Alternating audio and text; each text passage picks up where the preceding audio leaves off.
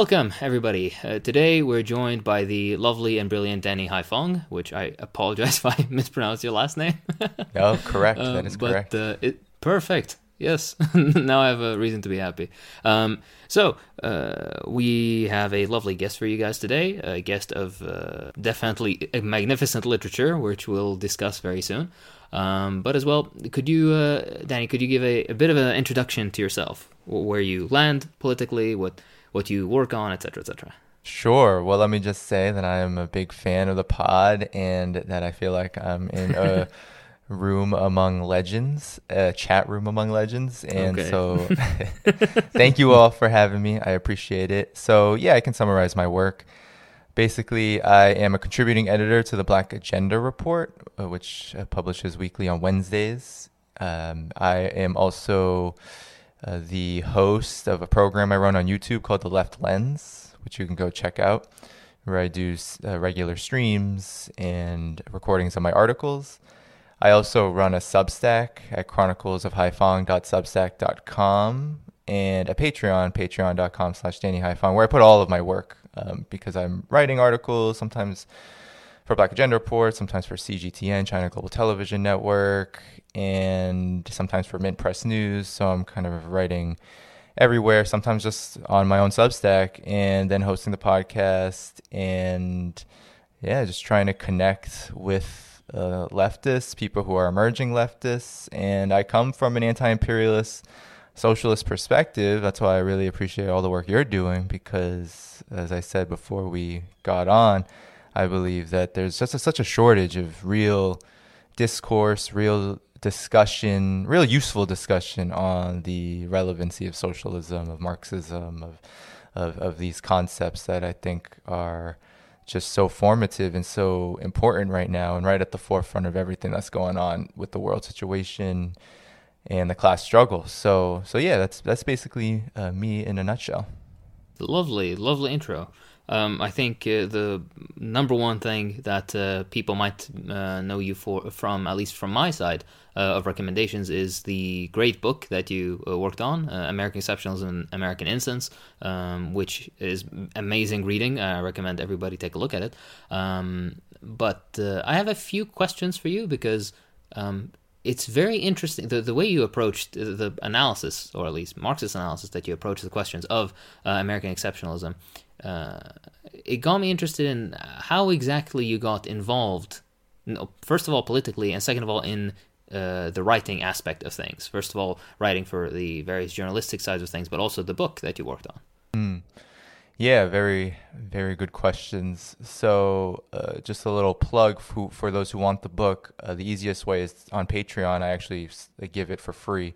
Patreon.com slash Danny Haiphong to subscribers. Uh, so, whatever amount you give, you're going to get that book in PDF form. So, wherever you are, the publisher is not so, uh, how should I say, it's well known, but if you live in different parts of the world, for example, you may not be able to get it. So I try to make it open for everybody. Um, but in terms of my political development, I would say there are a few ways I look at it. There's the overall trajectory, sort of like a diet, like in terms of a historical materialist analysis, like everything that led up to the moment where I started to get involved in politics growing up in a working class background. I grew up in a mixed race household. My mother's side is Vietnamese, Chinese, French, you know, the whole kind of colonial gambit uh, that was Vietnam, um, and, and the ethnic gambit that was Vietnam. And my dad's side, uh, you know, German, Irish, working class, rural, uh, white family. And uh, my father was drafted to the Vietnam War. Didn't meet my mother there, as a lot of people like to assume. But he did go to Vietnam after Tet, and that really, I mean, the United States at that point was uh, very much, the vast majority of people were very much against the war, or at least the continuation of outright military hostilities by that time. And there was already a lot of anti-war activity in the military as well as outside of it by by that time when he went, uh, it was 1969 and he stayed that he was there for a year and a half. He also got to go to China. He also got to go to Germany. He went all over the place for about a year and a half and really grew a dislike for war. Uh, but he was always a New Deal Democrat, so I kind of grew up in a, a New Deal Democrat household. My mother's side always very much more conservative than that. Uh, she's leans on the side of Republican, and uh, so does her whole family. And growing up in the Boston area where I was born, you know, you see things, you experience things. Uh, we, I grew up in the period of, I'm sure all of you are familiar with this period because we've all grown up in it to some degree. Uh, the post-Soviet Union period, right? So I was born in 1990, mm. and by the time I was 10, the financial system, the the finance capitalists, they had already kind of run roughshod over my family. So uh, they had enticed my mother into purchasing all sorts of assets through credit, and it tanked our economic situation. Uh, our house was under threat of being taken away. Debt collectors were calling us all of the time. When I was young, uh, we always had to disconnect the phone. This was the time before cell phones, of course. so we had to disconnect the house phone just to have some peace in the uh, house at that time. And of course, whenever there's economic strife like that, whenever savings are being blown, whenever there's economic hardship, there's also personal hardship and social hardship. So that created a lot of conflict in the family. And I was young at that time. So I had no real understanding of what was going on. Like I didn't understand Bill Clinton getting rid of the Glass-Steagall Act, deregulating the credit agencies and the credit corporations, finance capital, and so I didn't really understand what was going on. But as I grew older, growing up in a very racist context, as you know, someone who was identified a lot, especially by white people, but everybody as Asian, Vietnamese, Chinese, whatever. Uh, this is very relevant now with the huge spike in public incidents of anti Asian racism. But that was my whole upbringing and experience, right? The language of war, everyone used it. Everyone you know, would make jokes about, oh, you know, are you did you grow up in a bunker? Are you Viet Cong? You know, chink, gook, all of the nasty racist slurs. I mean, that was uh, my upbringing, at least in terms of how peers understood me. And that that really was that really shaped me a lot, both that economic experience and that social experience, and then seeing how others also experienced that, seeing my black peers go through what they go through, the joblessness, the police brutality. I mean, I was stopped and frisked a few times, and I was always with uh, people of color at that time. And just experiencing those things growing up really laid the foundations for when I went to college. I went to a pretty expensive school. Uh, got financial aid, luckily. But uh, when I was in college, it was pretty clear that there was a huge class divide. When I was growing up as a teenager before college, I could say, I, I could be shielded from it because rich people don't really hang around poor people. So in the United States, so I didn't really even in my high school, which is a huge high school in Cambridge, Massachusetts, huge public high school.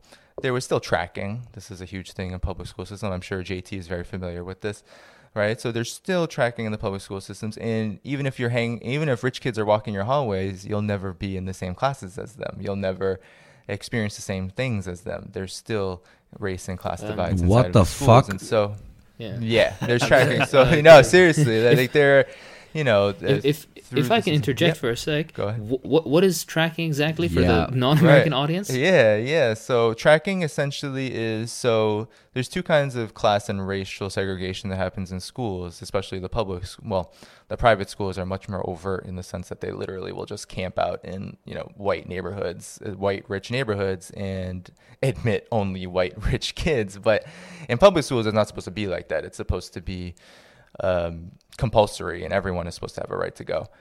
So tracking inside of schools is basically dividing up the classroom system where uh, your levels of education are different and they are different by the so-called sometimes it's measures of difficulty measures of the challenge measures of the academic material so for example at my school there was something called college prep cp classes which was the lowest level where mostly poor students, mostly black students, mostly Latino students, uh, students uh, who struggled a lot in school, they would be in college prep classes. So their material, the material that they were taught, everything that they were taught was kind of tailored towards them. It was a lot more behavioral management, that sort of thing. And then there were honors and AP uh, advanced placement classes, which the advanced placement classes had a test where you could literally test out of college credits. And this is kind of a standard thing all across the country. And it's like a huge boon for the test uh, making corporations, the huge uh, standardized test corporations that uh, really run a lot of the education system in the United States, they essentially make a lot of money by charging fees to students for both you know book materials and taking the test and to be able to take the test in order to get credits so it's supposed to be like this win-win thing but essentially a lot of students from poor working class backgrounds they don't have the opportunity. I was able to. There's a few that are able to kind of do it and feel comfortable doing it, and so I was lucky in that way. But uh, the class, you can see the class realities within it. Like I took a lot of classes with like all these suburban kids I would have never even spoken to if I were in college prep, classes, which I was. I was, and, and you could see just down the hallways and in the classrooms what the character of the school, how it was being divided uh, through this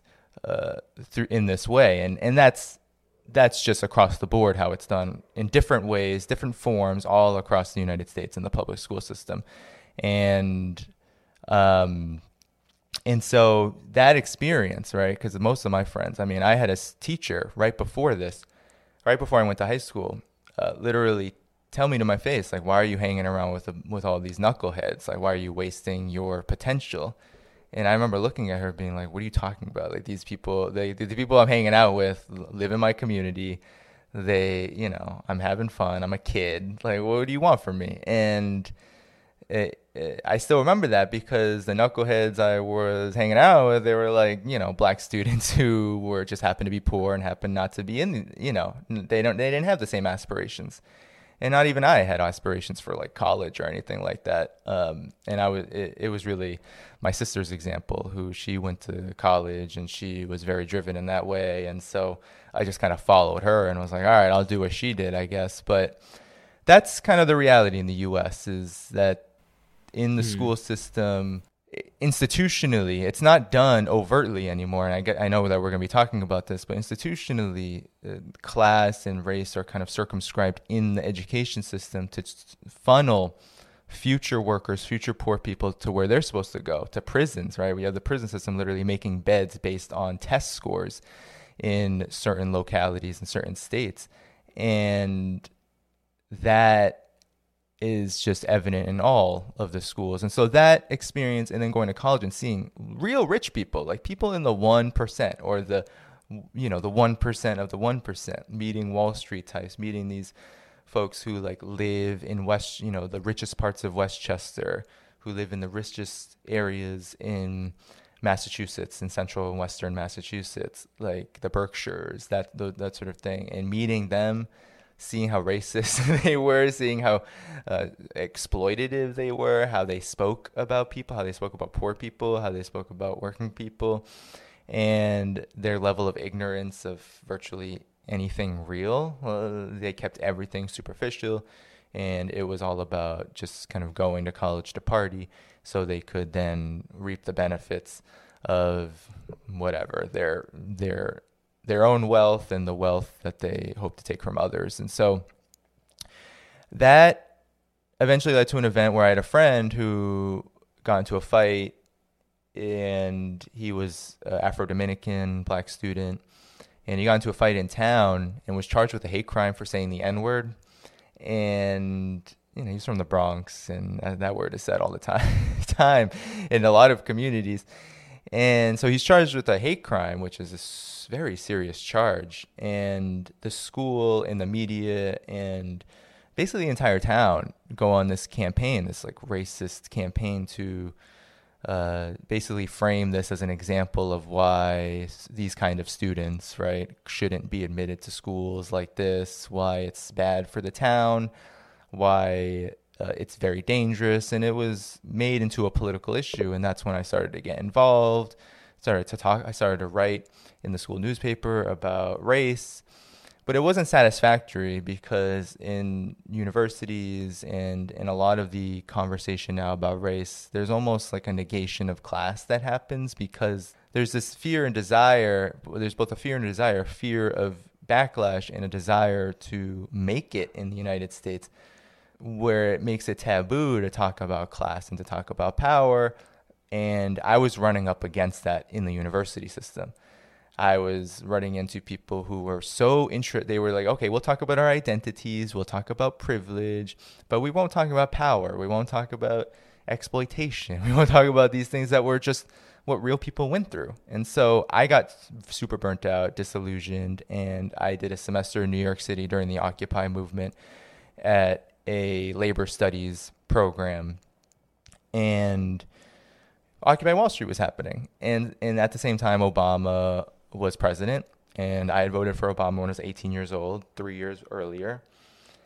And I started to learn through the Occupy movement, through people I was meeting, and also just through my own independent research that not only was the Obama administration pumping trillions of dollars into the financial system to keep that same financial system that screwed my family uh, to keep it afloat, but it was also spending hundreds of billions of dollars on wars and literally bombing an African country. As I was doing this research and participating in Occupy Wall Street, it was bombing Libya and justifying it on the basis that it wasn't war because American troops weren't dying.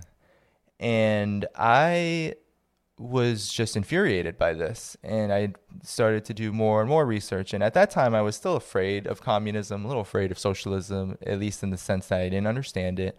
I didn't see its relevance. I was a wholly bred American bred person, you know, US bred person where those words are just demonized and vilified and I started just talk to people and eventually I had people close to me, a former teacher in high school, people in this pro in this program I was in. They were saying, "Hey, look at people actually one of my good friends from college too. They were like, "Hey, look at Fidel Castro, look at Hugo Chavez, look at the Black Panther Party." Mm. And then I started reading those materials and really got inspired by internationalism and socialism and reading Huey Newton's letter to the National Liberation Front of uh, South Vietnam was a huge thing for me because I still didn't understand where me being a Vietnamese American uh, person fit into all of this and s- learning the history of uh, Vietnam's liberation movement, learning uh, the true character of the Vietnam War, not just the U.S. destroyed shit, but also understanding that there was a real struggle going on there and that there were forces in deep solidarity in a, a world socialist movement in deep solidarity with the uh, Vietnam struggle. So I then was like, I am a communist. And since then, I have been trying to incorporate that into all my work. And after just a lot of disappointment in the activist world, and I still consider myself an activist and an organizer in my approach, I try to approach all things political with that frame of mind because I think it's super important to not just be talking, but to also be talking to persuade and talking to if we're if we're debating or we're having dialogue or discussion or analysis that it's for a purpose. It's to win people over to something, uh, and and so that's yeah. been my philosophy. And so uh, in 2013 when I graduated, I needed somewhere to go. I had been reading Black Agenda Report for a long time. It's a it's a great publication and I just reached out to Glen Ford, who unfortunately died uh, in July of 2021. Uh, but I just started submitting uh, work to him, and he started editing it. He tore me up. He was he's a communist. He was a communist uh, at heart, and very experienced. Was in the New Jersey Black Panther Party. He was very open and very excited to, you know, whenever anybody presented him with materials that were attempting to understand the United States, white supremacy, empire, class, all these things from a Marxist and revolutionary perspective, he was excited about that. So I, he helped me kind of, uh, how should I say, streamline my writing, improve it, very subtly, just through back and forth, through email. And then it was just a weekly thing. And I just kept doing it and doing it because there was always something. I was just super angry. You know, there was always some war going on, whether it was Libya, then Syria, the Occupy Wall Street movement disintegrated and there was this long period before the Sanders phenomenon where there was just no talk about socialism. There was no talk about so there was a lot of space to do it and I saw American exceptionalism, which led into the book. I saw American exceptionalism, this ideology, as a huge impediment to talking about socialism. I saw it as such a malleable, such a politically uh, useful ideology for the ruling class across the political spectrum to employ to really sanitize and ultimately suppress what actually has occurred in history and how to actually understand the US's development over the course of history, how to understand its political economy. And so I was approached by Roberto Sirvent, who was a co-author of the book, and he wanted to do a book of essays on this, and we eventually worked it out where it was like we were going to do a joint book where we where I would draft the chapters, we would talk about the ideas for the chapters, I would draft all of them and then he would add in sources, he would add in his perspective. But really we just wanted to hit on both history, current events, and I analyze them from the perspective of well, what is it that American exceptionalism, what is it that American innocence, the idea that the U.S. is just uh, never can do wrong, and even when it does wrong, even when there is horrors and absolute crimes committed by the U.S. systemically, that all that's needed is just an acknowledgement that something went wrong, right? That it was a mistake, as Obama said in 2016 about Libya, right? Like that, it was a mistake. Probably shouldn't have done it but time to move on. And most of the time, the U.S. doesn't even apologize. So that innocence is just embedded in the action, that it's just okay to slaughter millions of people, to erect a mass incarceration, say all these things. It's just okay. And it's because the U.S. is exceptional and it's because uh, the U.S. has the right way of looking at things and the right way of developing a so called civilization. And it always has and it always will. And so that is a huge impediment. And I think informs a lot of the barriers and contradictions and errors that we see a lot of even so-called socialists make in the current state of the movement right like a lot of there are a lot of forces who call themselves on the left who support imperialism it's just like why why do you do that and then you see that is because there is this deeply held belief that the united states can be better can do better and that imperialism or is, is inherently reformable. good. Yeah, it is inherently good because you know, and there's this racial aspect of it. Well, because it's superior. It, it, there is, hmm. even if there is wrongdoing, and even if there are flaws to this thing, that it's better than everything else. And I think that, in terms of, well, I know we're going to get into foreign policy, that's a huge impediment to actually having anti-war movement, even when people are sick of war. People will still think yeah. That China, Russia, anywhere, go anywhere around there, Syria, those places are, you know, centers of barbarism. So uh, even if the U.S. does some bad things uh, around those countries, well, at least it's at least we're not them. At least we don't have dictators. At least our, we don't have uh, uh, people. Our, our, badness is humanitarian. exactly. all, all yeah, crimes exactly. are for human rights. So that's how the book got started, and we worked for about a, a year on it, and we got it published, and it was great. And and so, you know, I do think it is a very useful primer for how to understand ideology in the in the context of history, and in the context of how to apply an analysis of ideology in the struggles that are occurring historically and, and right now. That's a very, very nice answer, and very uh, extensive into your political uh, journey, and uh, you touched on a lot of things that I did actually want to ask about. But uh, if it's okay with you, I'd like to, you know, do a bunch of bullet points that you could give your your answers on, and this is mostly based on the book, um, which, by the way, I reiterate, is a very, very good uh, piece of literature. Uh, I think for most well-read Marxists, a lot of it would be. Um, not the most fresh reading, but for people who are liberals or people aren't that uh, informed on Marxism uh, or Marxist analysis, it's incredibly invaluable, like Parenti level um, information.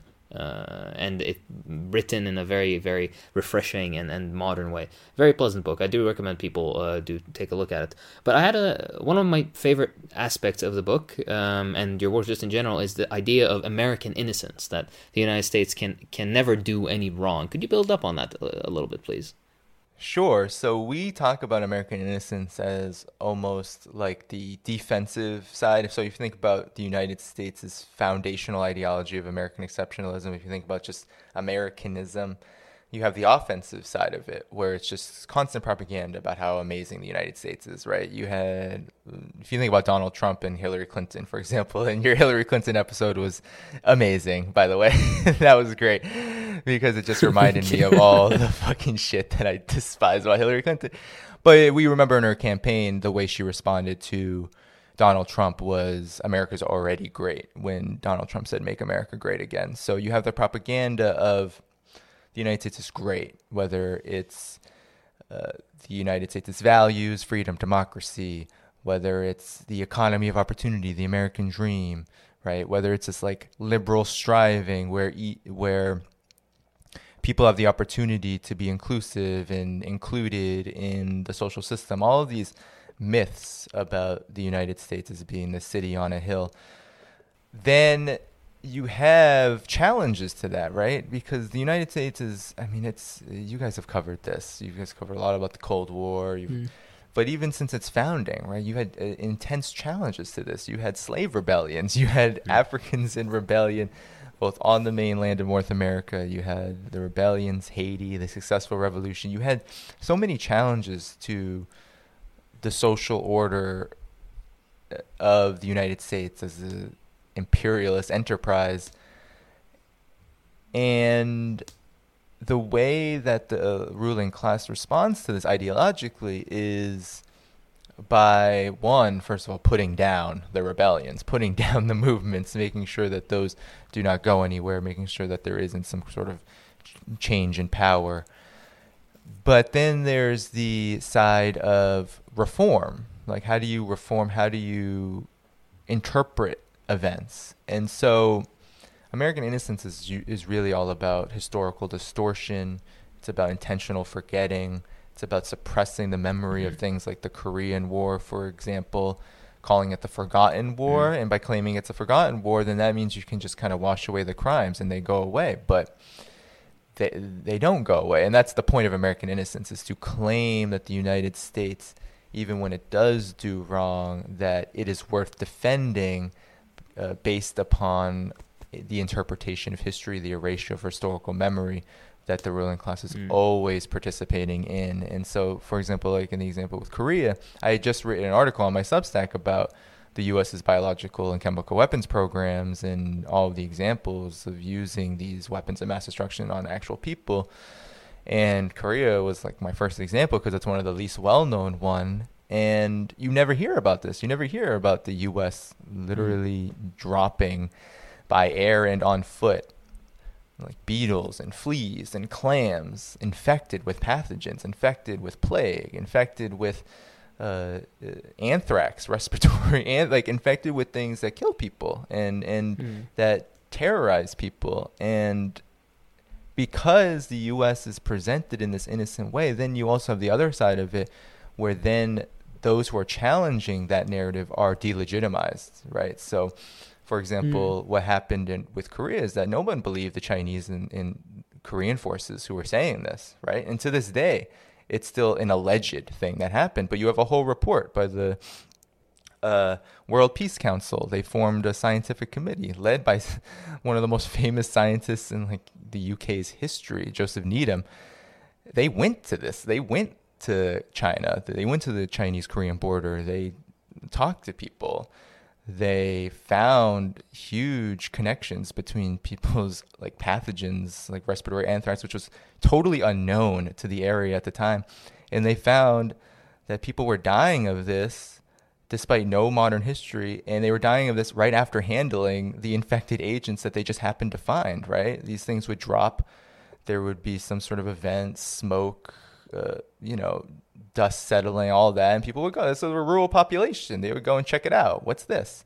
Right? If you get a cl- box of clams delivered to you, you're like, "What's this?" You touch it, and people got infected, and people did die. And so, it's really American innocence that makes that okay, right? It makes it okay that the U.S. could drop tens of thousands of sorties on Libya, displace millions of people after that war and during that war, and you know, arm reactionary fanatics who were racist to the core, who were committing like ethnic genocides of African, uh, black African Libyan populations.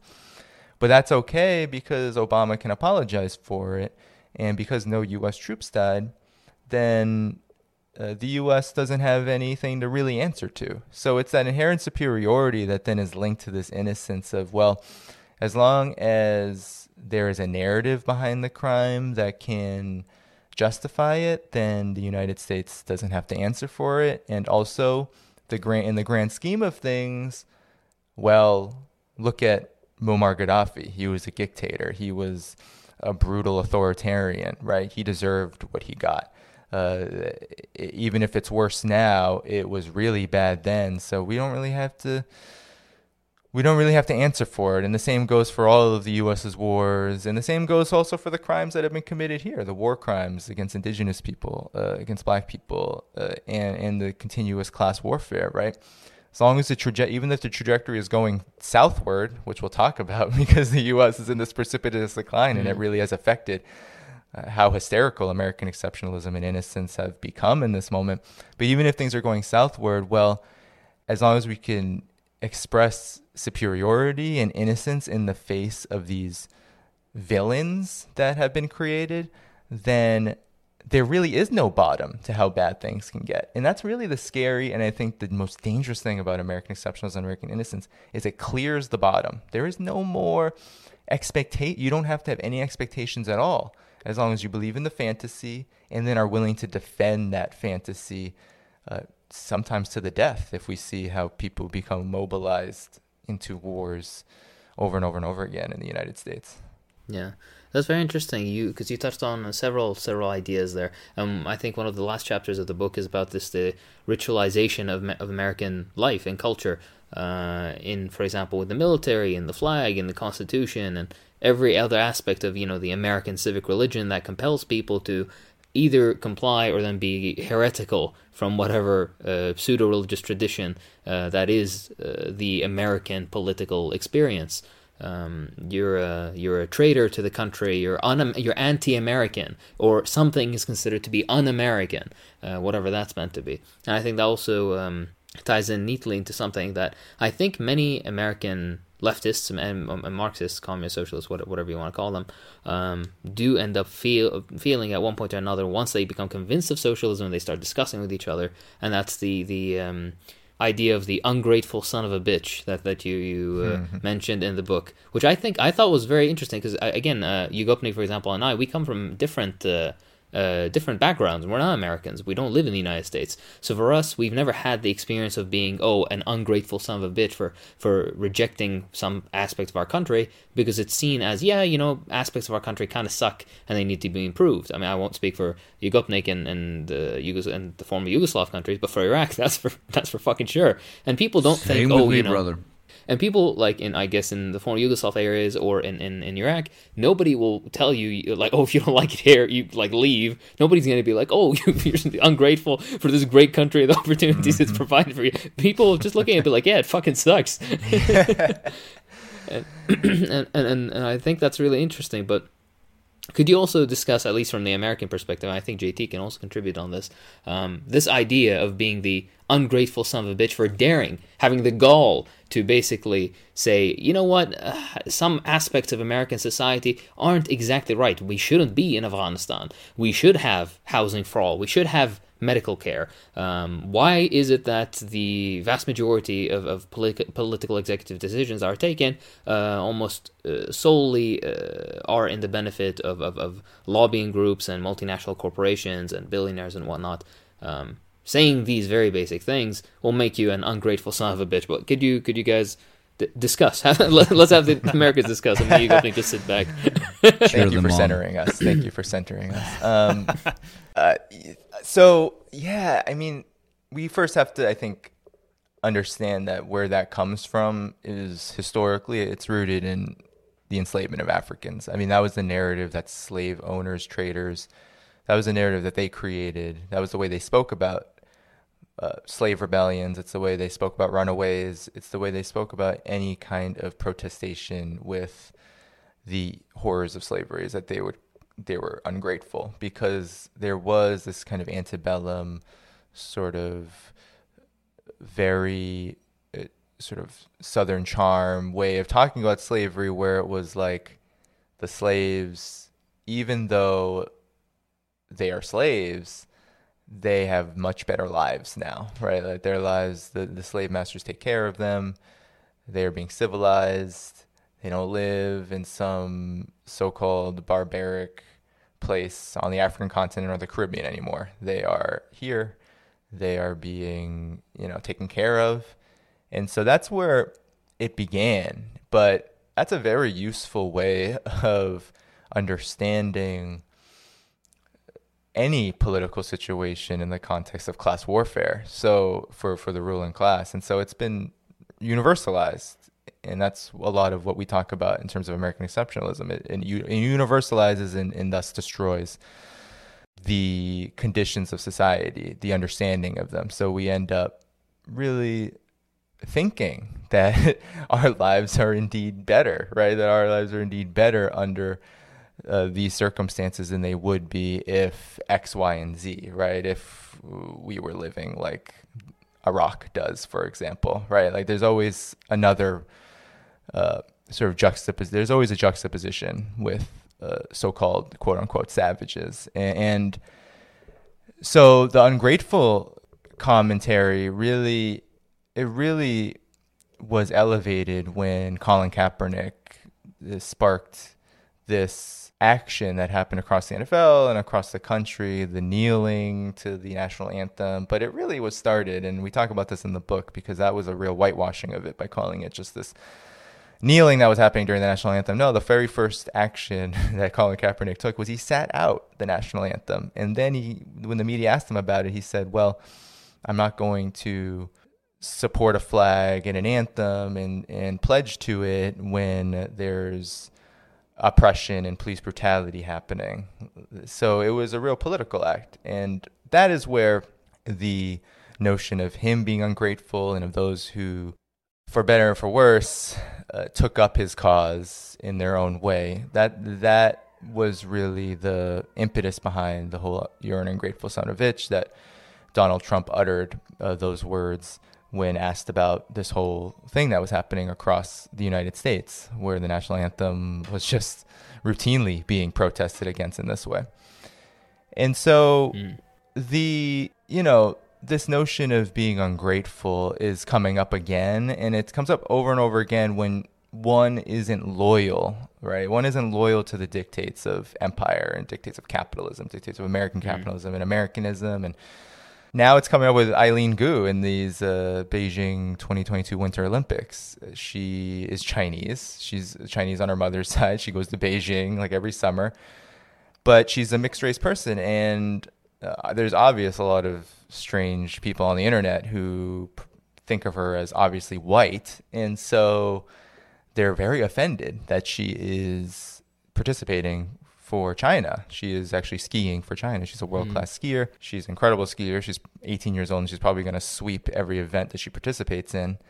But that act, and this was two years ago, but now it's coming up because the Olympics have started, that act of saying, well, I'm going to participate for China. I see that there's more utility to that for me, for she wants to like inspire young girls. Like there's all sorts of reasons I want to bring cultures together. You know, she has she's an aspirational young person and she wants to do something mm. interesting and she is being labeled a traitor. She is being labeled as ungrateful. Uh, immediately, uh, U.S. skiers, the corporate media, Tucker Carlson, all of these forces were um, tell were basically stating very publicly that she's unappreciative of everything that the United States gave her, and that's basically what the ungrateful narrative is all about. It's all about you need to be grateful. The United States has, you know, they don't say this, but the United States has stolen basically everything from most of the world uh, and has plundered the world and created this enormous amount of wealth, despite how it's distributed and you should be grateful for all of the opportunities that you've had here because this is the most democratic country, this is the richest country, this is the most superior country. And if you're not, then you should leave. You're not American.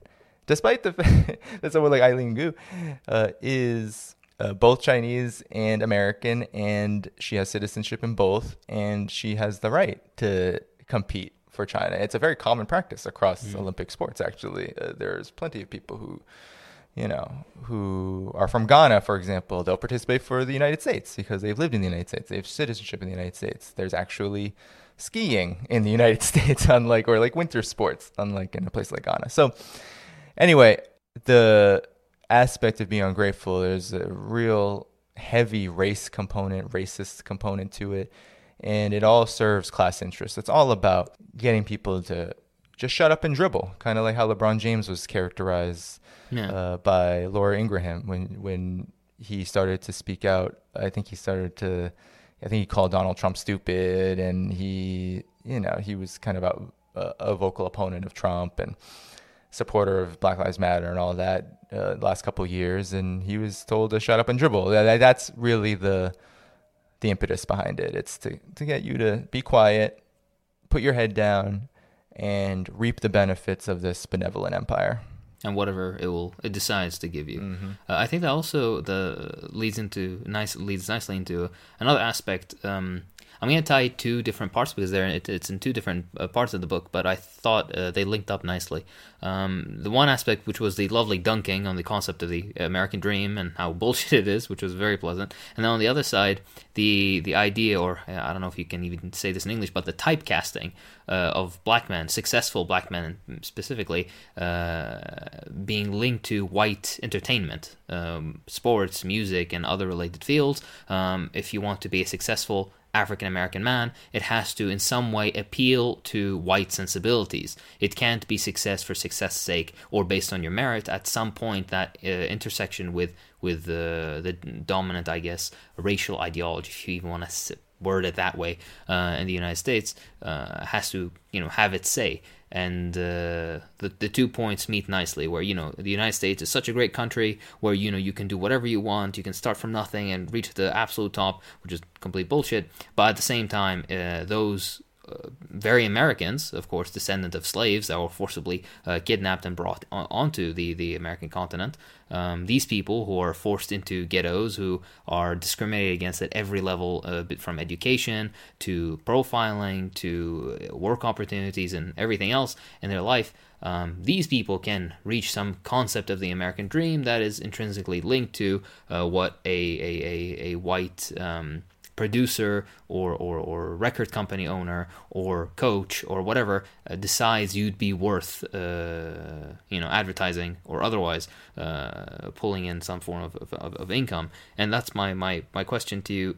The idea of, of the American dream to you actually since you're American yourself because again me being not American I think you might might agree um, or every every third world person can see it you look at the United States, you're like, yeah, they're full of shit. There's no meritocracy there. It's as clear as day. But to you, as an American, and having written this book, what is your opinion on this of this intersection of um, being a minority yourself and the the claim of, of, of the American dream?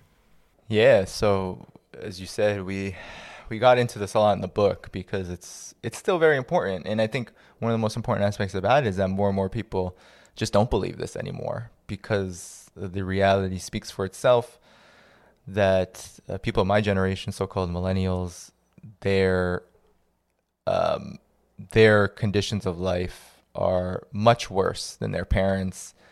Uh, unemployment is rampant, and the fact that most people don't even have 400 US dollars living in a place like the United States, as expensive as it is, as the cost of living as it is, just demonstrates that people just don't have any money and they don't have any prospects that they're going to get any more money. And, and, that's very interesting given that the whole narrative of what the United States is is built upon this American dream. It's built upon you can start off poor and then you become very, very, very rich because the US is a land of opportunity, we're told. And so, in my experience I mean, given the data in the book is very clear that there are huge race impediments in, uh, to meritocracy, right? Like the average black family in the United States has something like $1,700 as a net worth, which essentially means you don't have any money and you don't have any wealth at all when you're talking about $1,700 uh, uh, to spread across a family. in your name. It's not. It basically means you don't own your car. You don't own your home.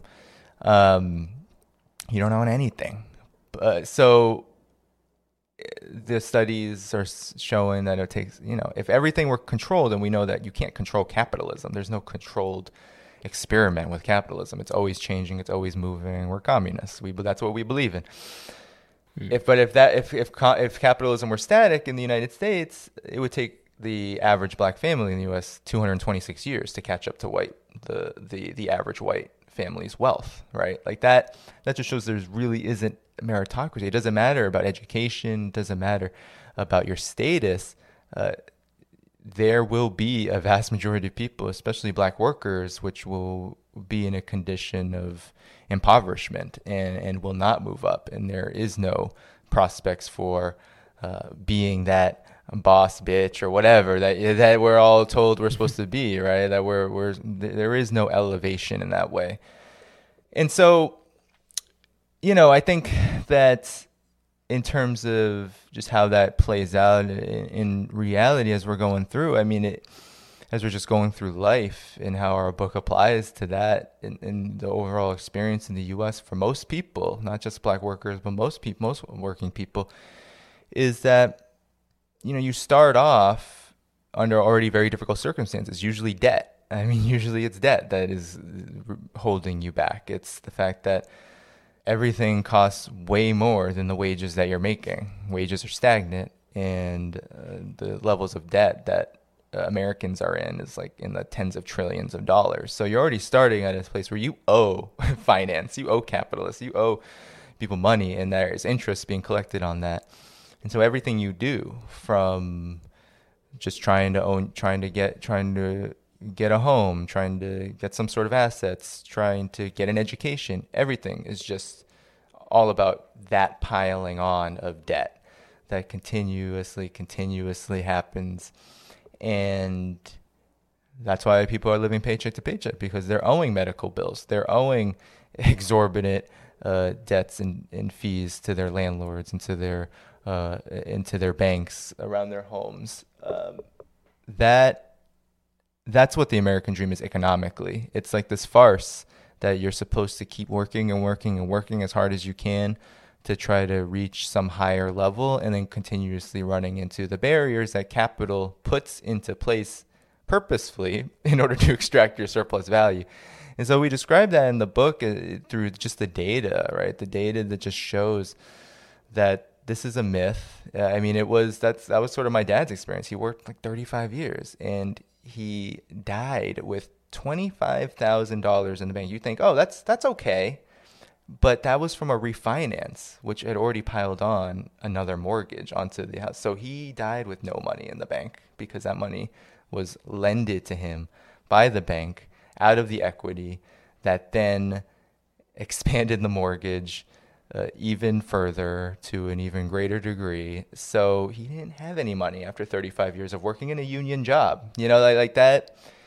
That just speaks to the realities that most working people are going through, regardless of whether you have what's considered a decent wage where you can just get by or whether you are living completely on the margins, which most people are at this point. I think like half of the country is making less than $30,000 per year. And in the United States, you can't afford a two bedroom apartment with that. You can't afford even a one bedroom apartment with that in nearly every single state in the United States, every single locality. So that's the American dream. It's a, it's a, it's, as Malcolm X put it, it's an American nightmare. Uh, the realities of capitalist life in the United States are some of the harshest in the world because there is no social democracy here.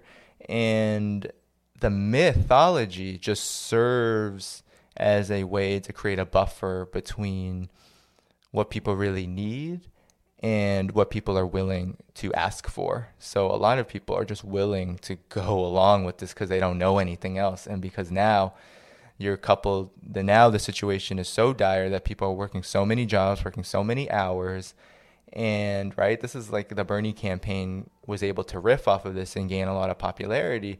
Like people are so are are are are so uh, in a complete and utter disaster economically, they're so desperate that what can you know what what can they demand? They're worried about losing the job that doesn't pay them anything, right? Like that kind of precarity is just not really associated. When you think about the United States and this American dream, you don't think about that kind of precarity or that precariousness, right? It's like, what?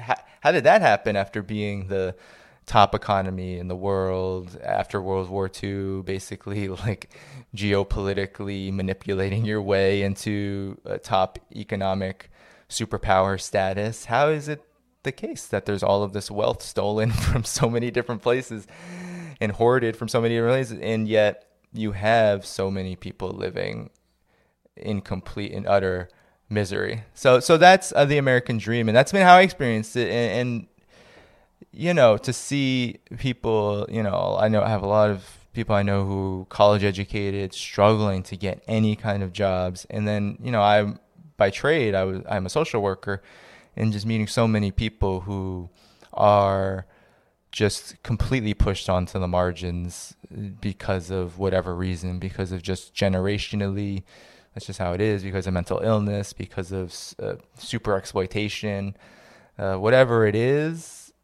uh, that that experience for like tens of millions of people living in complete extreme poverty in the richest country in the world. I mean, it just really indicts what the American dream is all about. And so we wrote about it in a couple of chapters because we believed that you have to talk about political economy. You have to talk about where this is coming from. You have to talk about exploitation. And American exceptionalism says, and the American dream says, no, there's no exploitation here. It's all great. It's all good. Like, just work as hard as you can as long as you do the right thing, basically shut up and dribble, dribble your way through life, that you'll be rich, or at least you'll be comfortable. You'll get your little suburban home. You'll you see it on TV all the time, right? You get this little suburban home. You get this full house kind of life, and uh, you can be like these nice, happy white people on the TV. And now, you know, there's some diversity, yeah. so you can be like these nice, happy black people on the TV too, and you'll be you'll be fine, right? You'll, you'll be fine.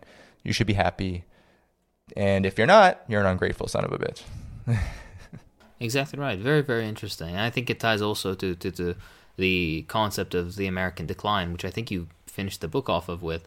Um, the very idea that uh, as the United States, despite the fact that it is, like you said, the richest country on earth, despite the fact that it geopolitically monopolized all so all streams of power to, towards itself for over half a decade since the end of World War II, um, they are still in decline politically, economically, influence-wise uh, along the world, across the world. Um, and uh, more and more people start realizing that hey, this American dream bullshit isn't what it's what it's uh, propped up to be. It's it's not a dream. It's bullshit. They're lying to us. Um, and the interesting aspect of this is the future mm, and how it might look like if it will be you know people see the very fact that the American dream isn't a dream, like it's not a thing at all, um, and that this will rise, raise class consciousness. Or on the other end, it might just be like, yeah, actually, the American dream is a thing, but it's the fault of immigrants or minorities or women or etc. etc. etc. And that's why the American dream has died. Um, and that that would be the exact inverse. That's the the, the lack of class consciousness. Um, and that's of course where the where the work of the wider Western left um, or the American left uh, needs to be needs to be found. But I think an interesting point that also ties into this, and you also mentioned in the book, is um, the the woke aspect, the wokeism, and its attempts to to to uh, co-opt progressive terminology or progressive sounding term- terminology to then just funnel it into support for establishment uh, politicians and, and, and policies, usually Democrats, and how at the end of it they never actually cared about, for example, gay people or trans people or, or, or minorities, ethnic or religious. They don't give a shit. Democrats have maintained the Biden has maintained the ICE camps just like Trump did. Uh, Obama deported more people than Trump did, if I remember correctly.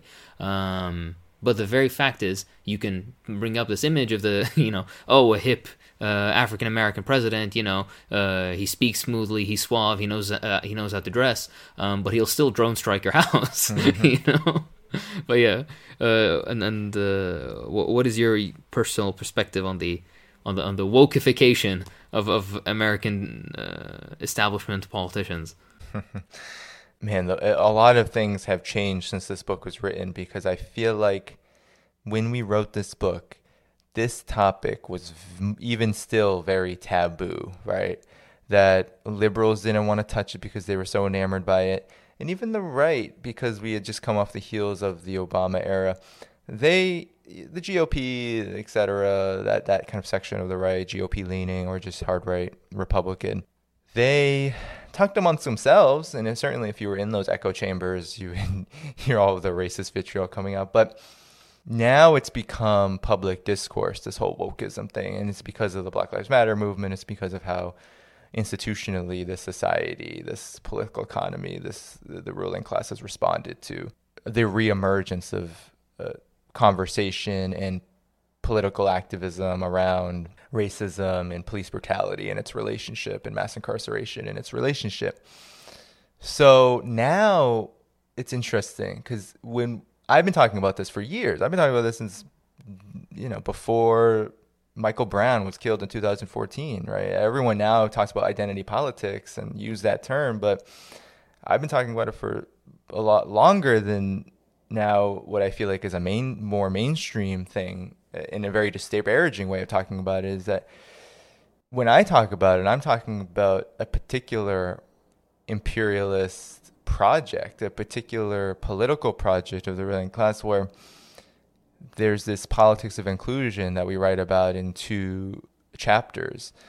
Um, I believe it's uh, 17 and 18 in the book, where we discuss how the liberal elite, the liberal ruling class, they have adopted both because their base, especially in the Democratic Party, happens to be uh, very heavily imbued with black voters, women, labor unions, uh, etc. Right, that's the Democratic Party base. So they have responded to the struggles of the past with this uh, politics of inclusiveness, politics of inclusion, which is essentially what is called diversity now, right? It's essentially saying that the United States, the Democratic Party in the lead of it, will make this society a welcoming place for everybody. Everybody will have the same opportunities. That's what we're working toward. And we're doing that by giving people comfortable careers and positions of power. And so you will see a face like Kamala Harris, Barack Obama, Congressional Black Caucus. You will have those faces parade around. You watch television, you know, you'll watch Insecure, you'll watch some of these new age programs all across uh, Western and corporate media that show that hey look you can see black people on television. You can see you know people of color latinos latinx as, as, as a term that's used by some now but you'll see people of varying backgrounds with histories of oppression portrayed now in the halls of power but without any kind of substantive commitment to actual oppressed people so that is where this wokeism, as it's called now, really runs into all the contradictions that have morphed into what I think is a very, now a very unhelpful conversation. I believe a lot of the left, unfortunately, I think has heard what the right says about quote unquote identity politics and the politics of inclusion and has unfortunately said, oh, yeah, that's true. It is so unsubstantive. So that means race isn't real and we need to stop talking about race and stop talking about em- you know all these like empire and all of these uh, inconvenient things and we should just talk about class right? Like that's the that's a lot of the narrative how it's shaped up to be and how a lot of responded to it but in reality that's that's kind of what the ruling class really wants. It wants us not to remember that actually the United States and a lot of the class struggle that has occurred in the United States has happened on the basis of tackling and addressing and fighting against racism, fighting against uh, issues of state repression, is institutional issues like discrimination, as you said, Hakim, like that. That has a long history, and that has to not only be respected, but it has to be understood as very relevant now. And so, in our book, we try to talk about how yes, we are very opposed and we are very clear that this is the most dangerous form of propaganda, of uh, ideological manipulation that the ruling class has in terms of identity politics and inclusiveness. It is, right? To be able to neutralize politically uh, the black polity, as we talk all the time, the black agenda report, to be able to move the most left leaning section of the population to the right, to the point where in 2013, uh, black people were polling higher than white people in supporting the, the war on Syria that Obama was about to wage at that time uh, during the whole red line crisis. Uh, the whole we're to maybe do airstrikes, and then he pulled back that summer of 2013 that had never occurred in the history of the United States uh, from when it was measurable of people's foreign policy views. Usually it's been black people, usually it's been Latinos that have been on the side against war because, well, it makes a lot of sense. when war is waged against you, you generally don't support war. But by having representatives who look like you, who talk like you, who claim to be working in your interests, forward these kind of policies, it can serve the effect of convincing more and more people to follow the imperialist worldview, to follow imperialist policies. And that's essentially what has happened. And it has turned into such a crisis now with COVID and everything that if we could rewrite, you know, if we did another edition or something like that, we would talk about how it creates such a contradiction, such an that it's turned into an antagonism, really, such an antagonism ideologically among people having these debates, among people who are trying to understand this, that actually the GOP with Trump and uh, and the Republicans on the right, they've really benefited a lot from this, right? They were given so much political ammo to the point where they are now convincing people on the left. They're now convincing you that there is a that there is something to their agenda that is preferable to let's say the Democrats when both of them are absolute complete garbage and they all lead to the same place. They all lead to super exploitation, endless capitalist plunder. They all lead to the same white supremacist terror. They all lead to the same endless wars.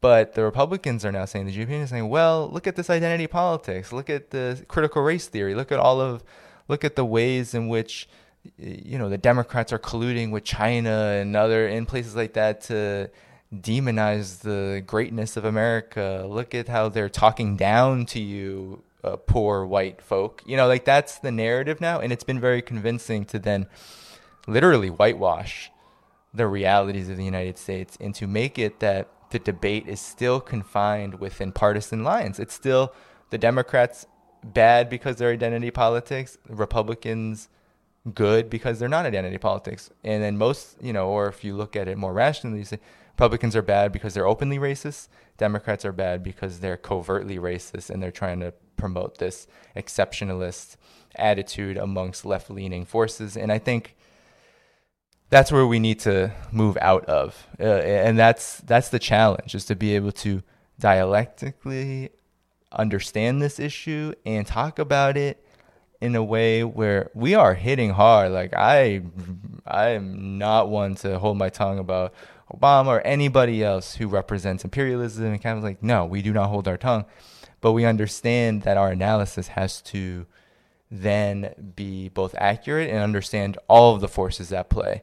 And we cannot allow, uh, we cannot allow sort of this weapon of counterinsurgency to work even indirectly. It works indirectly if the if the right becomes empowered, if the so-called far right is more and more empowered by their incompetence, their negligence, and their lies, right? This wokest lies, like that ser- that doesn't serve us to then say, oh yeah, well, Democrats are terrible and liberals and wokists are horrible, and so you know we're not going to also understand that the GOP and the Republicans are totally taking advantage of this for their own gain and trying to forward their vision, which was once marginal in terms of mainstream politics. It used to be hard. I mean, look at look at who George W. Bush was. Look at who these Republicans they they weren't going out there being you know uh, talking about identity politics and wokeism and you know how ungrateful people are, all that. They weren't. They were trying to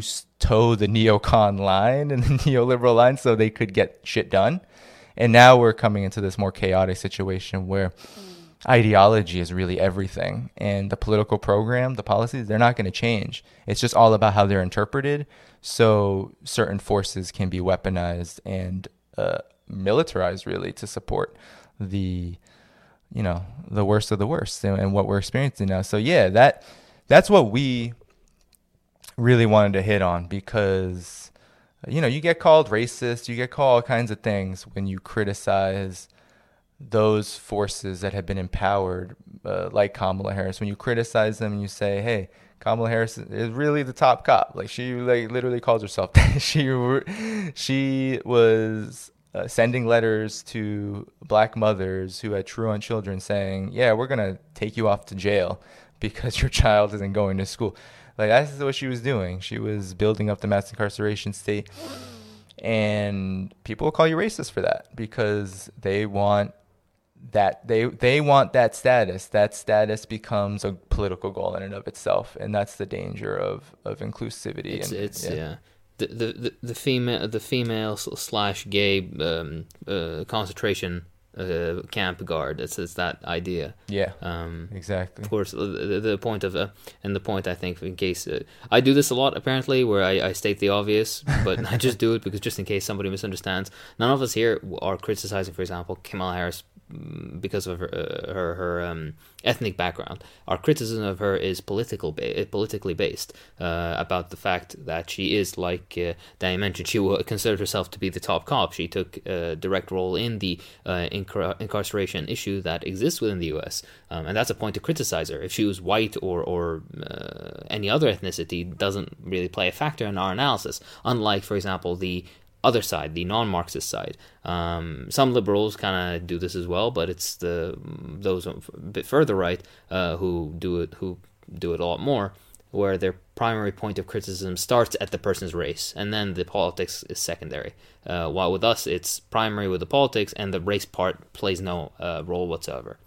But uh, I think this this also ties to something, and it can be one of the last points we discuss before we get to something a bit more, you know, uh, fun uh, about uh, you know what what we would hope from the future. But uh, uh, something I also like that you mentioned, which you know it's kind of you know it's common sense when you hear it, but you don't really think about it a lot, and it's the idea of quote unquote respectable media.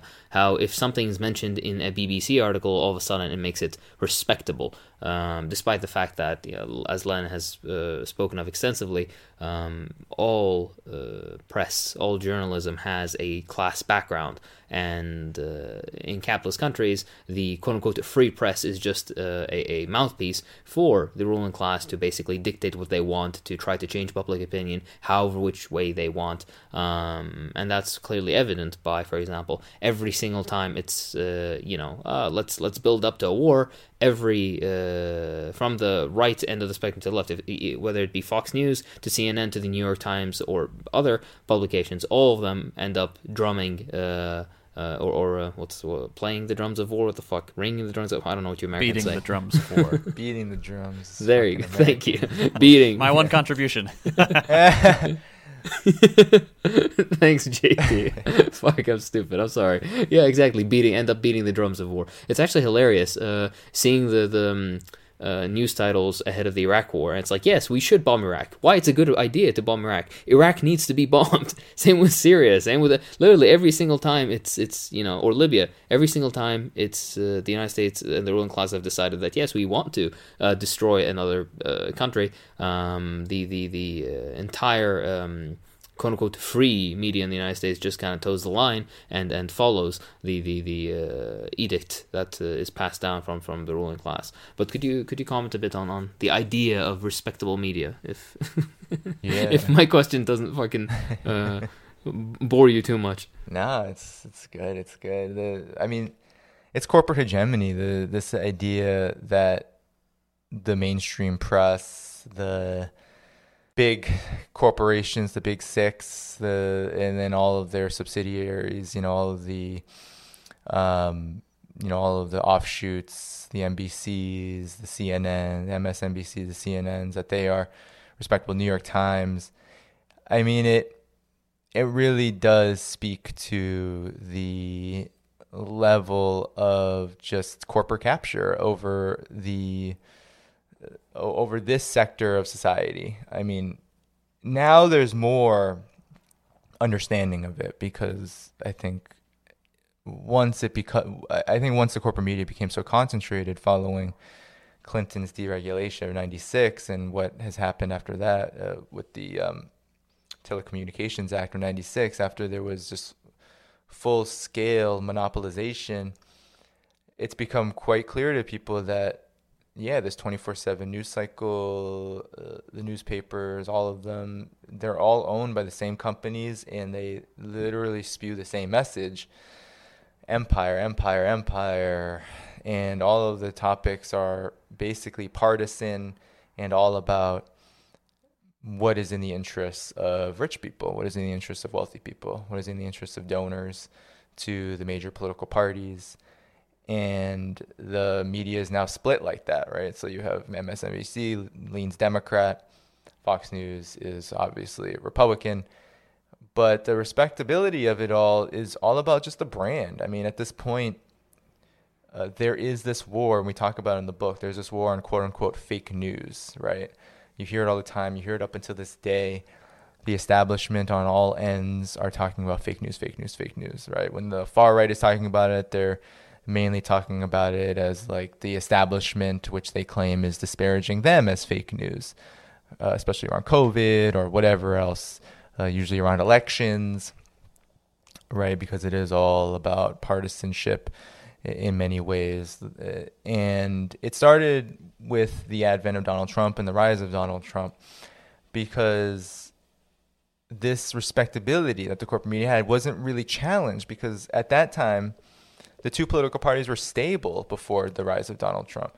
Right? You had the, the Obama era, which created unprecedented social peace in many ways with various cracks and fissures, Occupy Wall Street, Black Lives Matter. Those things happened under Obama.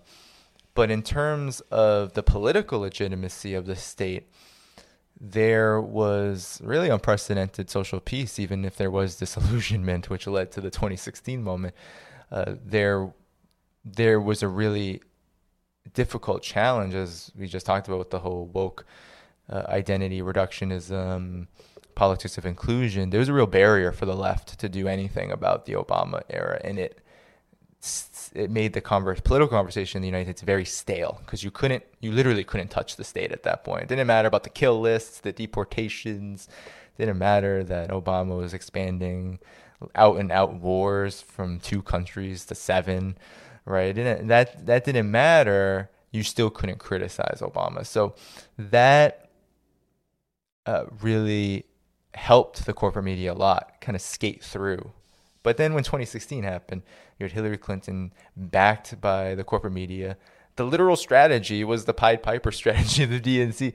used the corporate media to disparage Donald Trump literally giving him billions of billions of dollars to promote his message, but disparage him over and over and over again, and then that would help Hillary Clinton win, and it did not work.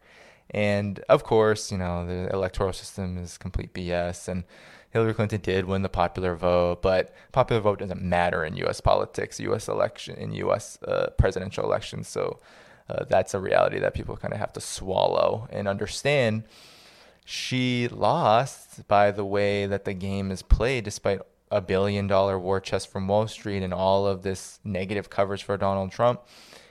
And it created a panic, right? So, right up around the time where there were probably already inklings, and we didn't see it. I don't think we couldn't really see it on the outside, but probably the establishment saw it. You had Obama going to Germany and saying, yeah, the internet is the problem. Fake news is the problem. We need to we need to clamp down on it. And that's what's been happening and it's created a much more it's created a much more visible dichotomy in this age of information and in this age where the media is becoming both more concentrated in fewer and fewer corporate hands, but at the yet at the same time, it's becoming more and more decentralized in terms of how people are able to access it. You have more and more people consuming social media and consuming independent media through that. And so the respectable, the way that the corporate media tries to play it is that they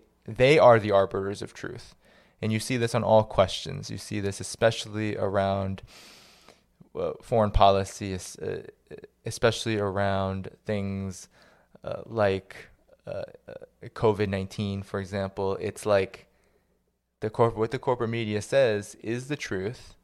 and you're not allowed to criticize it from the left or the right. And the useful thing about this is that it creates this horseshoe theory, which now, unfortunately, I think is having a real uh, negative effect in the United States, where you have the corporate media and, of course, the intelligence agencies. You had Russiagate. Now you just have this general broad policy of targeting all alternative media as like Russians or Russian duped or uh, whatever it is. The State Department just came out with a report on this, but it's been ever since 2016, 17. There's been a blatant attack, censorship on people like myself, and most people can see this on YouTube. It's experience. The algorithms are constantly changing to make it harder for left ideas to be certain left ideas, at least real left ideas, socialist ideas, to be seen. You see it on Twitter, you see it on all over, right? How there is an intentional kind of shadow banning and suppression of things that we're talking about here on this podcast. And I think that is creating this dichotomy of respectability and non-respectability uh, in the media space for more and more people to see and this horseshoe theory that's created out of it this like well the far left and the far right are in collusion to destabilize the United States on behe- at the behest of Russia and sometimes China, sometimes Iran. Right? It's like pick your uh, pick your uh, evildoers from abroad. That then has the impact of formulating this struggle as not a class struggle anymore, but an ideological struggle, which then breeds kind of strange ideas of like now we need to unite everyone. The left and right need to unite and and we can fight this corporate censorship through that. And so the respectable media piece is very important. It, it the media in the United States is completely discredited. I think something like 13% of people have trust in, in, in the so-called respectable media at this point. It's absolutely the the bottom has fallen out. No one watches CNN, MSNBC, uh, reads the New York Times unless you are already convinced from prior generations, new, the, the new generation. And a lot more people who are angry just don't, the vast majority of people. And that has opened up opportunities for independent media, and it is now being censored and it is being attacked as Russian propaganda. And so yeah, I, I, and it all speaks to American exception. It all comes back to American exceptionalism because the corporate media, the New York Times, CNN, these forces are the information arms of American exceptionalism. They're trying to convince people that everything that is not them is not journalism. It's de- it's it's illegitimate.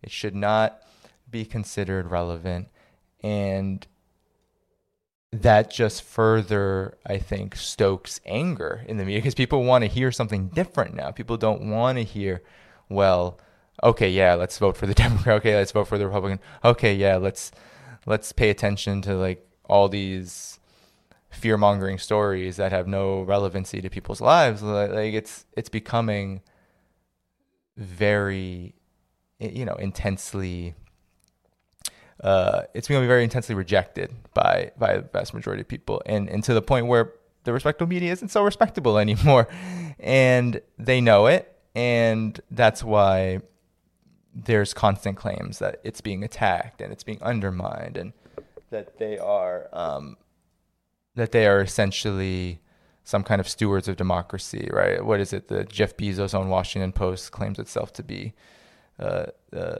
you know, the the the paper of record for democracy. The slogan is like democracy dies in darkness. It's like, dude, you're literally the darkness. like you're literally the thing that's propagandizing and all like, like, that's that's what the Washington Post is.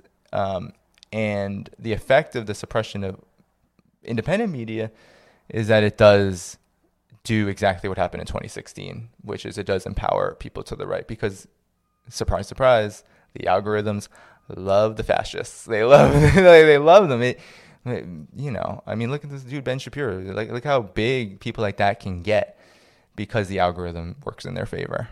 Uh, well, the, I think the point that you um, mentioned about the, the these differing um, news outlets being arms of the of the capitalist state and what they like. Um, to paraphrase Nyerere and what he said about um, American political parties, um, the United States has an official, you know, state media channel, uh, but in typical American extravagance, they have like seven of them, not just one. yeah. Um, other than that, uh, there's a lot of other points. The book is really good. There's a, a, few things that I don't, we won't have time to touch on today. Uh, which was the, for example, the concept of uh, American aid and its actual real purposes. Um, the the idea of you know uh, policing in the African American communities, and we could have tied that into the, the general point of fascism is being is imperialism turned inwards. Um, the the nonsense about human rights and the white saviorism of oh you know we're coming to bring freedom and democracy whatever those are. There's a lot of excellent um, discussions going on in the book that sadly I think um, uh, well, we won't have time for just right now. But uh, to, to to move on to something a bit more positive, let's say. Um, what is or do you have something that you yourself are hopeful about something that you know in the future because of course we're going to have difficulties and challenges we're going to face but something that you feel uh, is going to come in positive sense within the coming months or years or even decades yeah well at the time of writing this book i wasn't really there but a lot of my work now focuses on this multipolar world that's developing and the rise of China, the rise of Russia. But I've mostly focused on China. I was able to go right before the pandemic for a couple of weeks. I've been I was able to see kind of what's been going on there. And I do believe that one of the most positive things that's happening right now is is the US's decline. And not because of all the suffering that it's imposing upon people. I'm not an accelerationist. There, it is true that these endless wars and endless austerity is worsening conditions for so many. But at the same time, what has happened is that there is this alternative that has grown uh, stronger and stronger.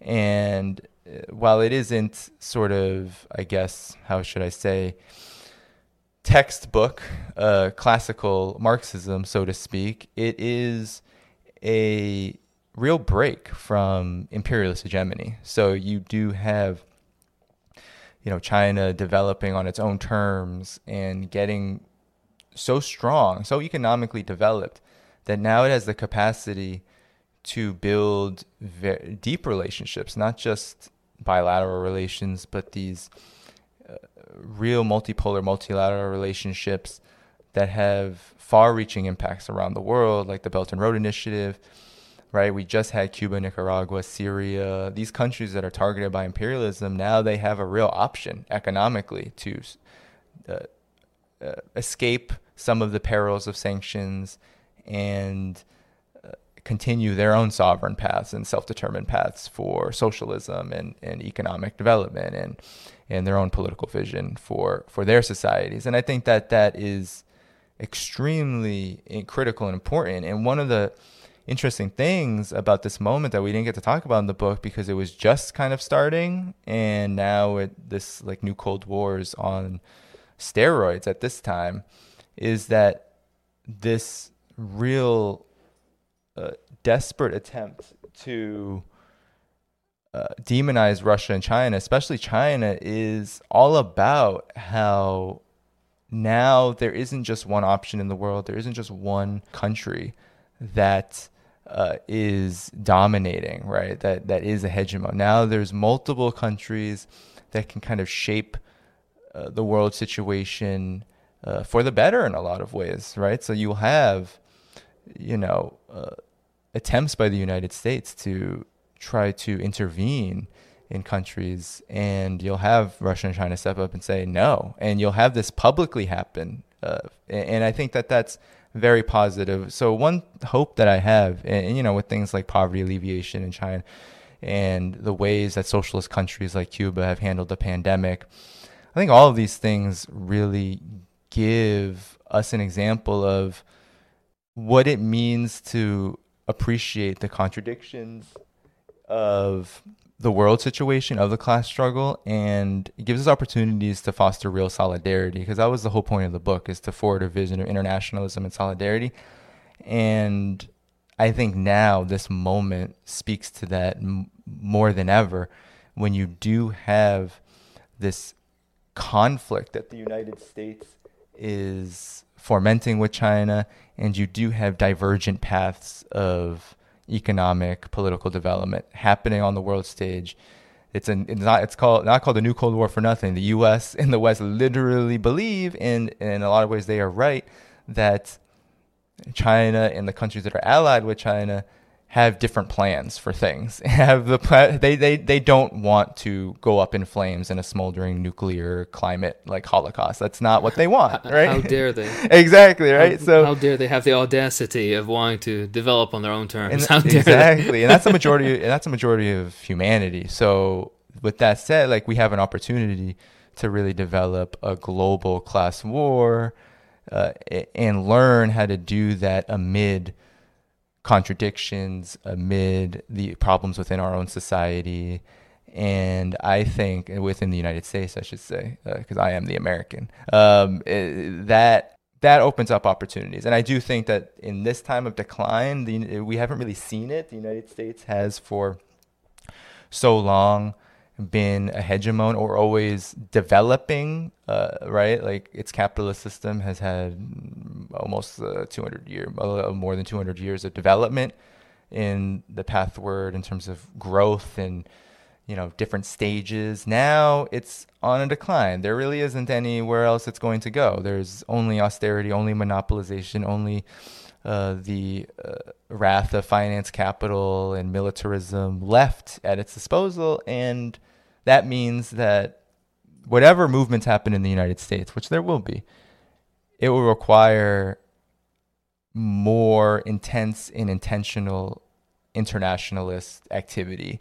And that's because it will be uh, a fact, and it already is happening, that a lot of these questions that the uh, that China, that Russia are trying to address are uh, essentially placing them in the vanguard of these struggles because the U.S. is in the West is in no position to address them at this time, short of a monumental uh, class struggle that just isn't here yet. But I think the world situation gives us some reason to believe that it could be here uh, in the relative near future, hopefully in time before the nuclear climate hmm. holocaust. exactly right. But yeah, but that's that's a very interesting perspective. Uh, I really would like to thank you for, for everything that you had to say today for, for us and those that listened. Um, it's a shame that we couldn't actually do justice to the, the quality of the book. We touched on very surface, uh, like we barely scratched the surface uh, of, of, of um, the the ideas that are expressed in the book. That's why again, this is probably the third time I'm recommending it. People go go and read it. Um, like I mentioned, the the Parenti like praise was not unwarranted. I do really think it was a Parenti level book. Um, so do go and check it out. Um, but with that said, uh, we really would like to thank you for coming on. Um, could you tell people again uh, where they can find your stuff um, and, and how, how they can reach you? Sure. So the only the only criticism I had of this whole thing is I didn't get to hear JT and Yugopnik's sexy voices in this uh, conversation. But you know what? I'll let it go. I'll let it go. Maybe next time. Uh, it's it's the format, man. I know, I know. Uh, but yeah, so in terms of where you can find me, um, you can find me weekly, usually at Black Agenda Report. You can find me on Twitter at Spirit of Ho, Spirit of H O. Uh, you can find me on mm. YouTube at lovely name, by the way. Yeah, Spirit of Ho Chi Minh, baby. That's that's a huge inspiration for me. So you can find me there on Twitter. You can find me on YouTube at The Left Lens, and you can subscribe to my work if you appreciate it and, and uh, want to support it. You can uh, do that at patreon.com slash Danny Haiphong and chronicles of haiphong.substack.com, where I put all of my work all together, whatever I'm doing, um, whether it's my own work or guest appearances on others. And uh, you can also subscribe to the Substack for free um, as well. So you don't necessarily have to subscribe to that financially. But those are the places where you could support me financially as I do this work. And yeah, no, I really appreciate all of this. I love the podcast and I look forward to more conversations in the future. Hell yeah. Well, thank you very much. Uh, this has been the, de- I can't speak. This has been the deprogram. I'm Hakim. Normally JT does this for. That's why. I'm JT. I'm Yugopnik. what the fuck, guys? Yeah, I'm Yugopnik. JT will edit it out later. Yeah, and Danny, you just say. I'm uh, Danny. No, it's, there you go, Oh. Danny. Good. let's keep keep keep it like this. Keep it as a complete shit show. I am love Danny. it. It's uh, like I said. It, oh fuck! Normally JT does it. It's so smooth. Anyways, yes. Okay. We'll see you guys next time. Bye.